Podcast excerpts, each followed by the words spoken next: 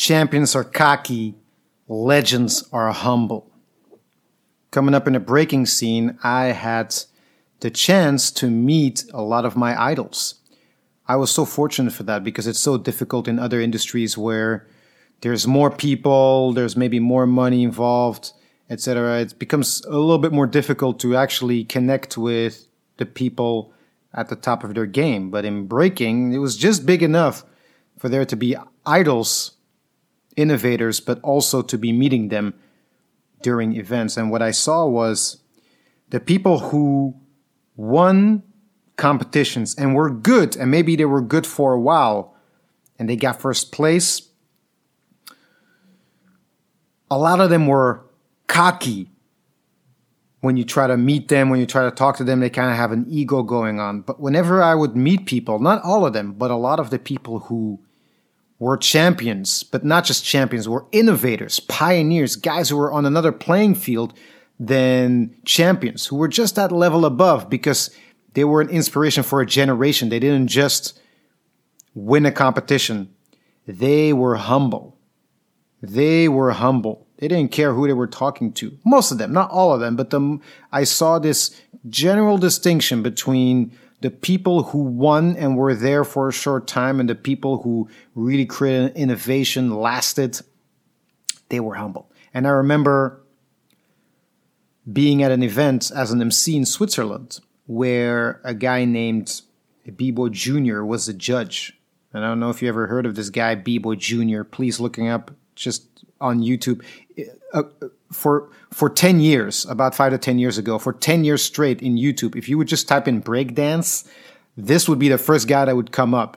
Yeah, so it's a guy, it's a black guy who does push-ups without his hands. That how that's how people knew him. Oh, you know, you know that black guy who does he does push-ups, uh, not without his hands, sorry, without his feet. it would be hard to do push-ups without your hands, but push-ups without your feet, with the feet in the air. That's what he was known for. And he was known beyond the breaking scene. People across the globe knew him. And I remember when he was a judge, I was an MC and I was at an event and it was in the morning and he just arrived as a judge. The event didn't begin and there was this, this kid who was breaking. He was dancing and just warming up and he ran up to him and he said, Hey, Junior, can you show me a move? And Junior just walked in. You know, he didn't warm up, no nothing. And there's all of a sudden here's this kid, this fan he asks him to do a move. He says, "You know what? If you do ten rounds, I will do one move." It's like, "How about eight rounds?" He's like, "Ah." They start having negotiation. He said, "Okay, you do eight rounds, I will do a move." So this kid comes in, does one round, does two rounds, does three rounds. Junior sitting there, four rounds, five rounds, six rounds, and Junior started, "Ah, damn, this guy's this kid is gonna do." Eight rounds, I'm better warm up. So he puts on his shoes and everything. He's getting warmed up, and the kid does eight rounds, and then Junior comes in. What they say? Okay, I'll, I'll, join you. So they, they start having a battle. And then Junior comes in. He does a world class set, uh, world class round, something you'd see on the internet at the biggest competition against this kid who is just a beginner. Does that round, goes back. Kid comes in. He's exhausted. He just does a couple of moves, some knee spins, nothing too spectacular. Junior comes in again, no warm up, no nothing. World class set.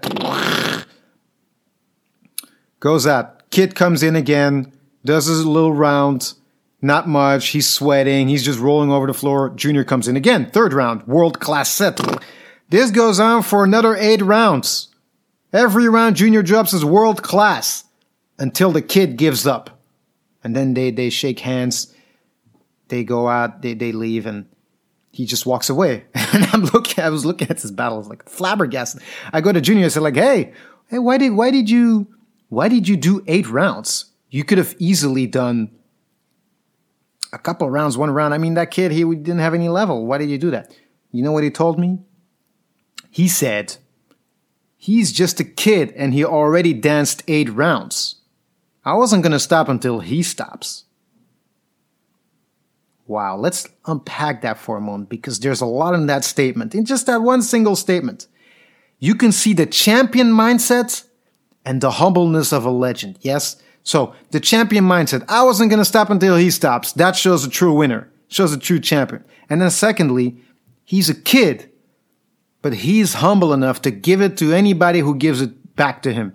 Doesn't matter who you are. Even a kid got no level, no worries. You call me out, you're there, I will I will also dance. He's not like, ah, I'm too good for this, I'm gonna stop.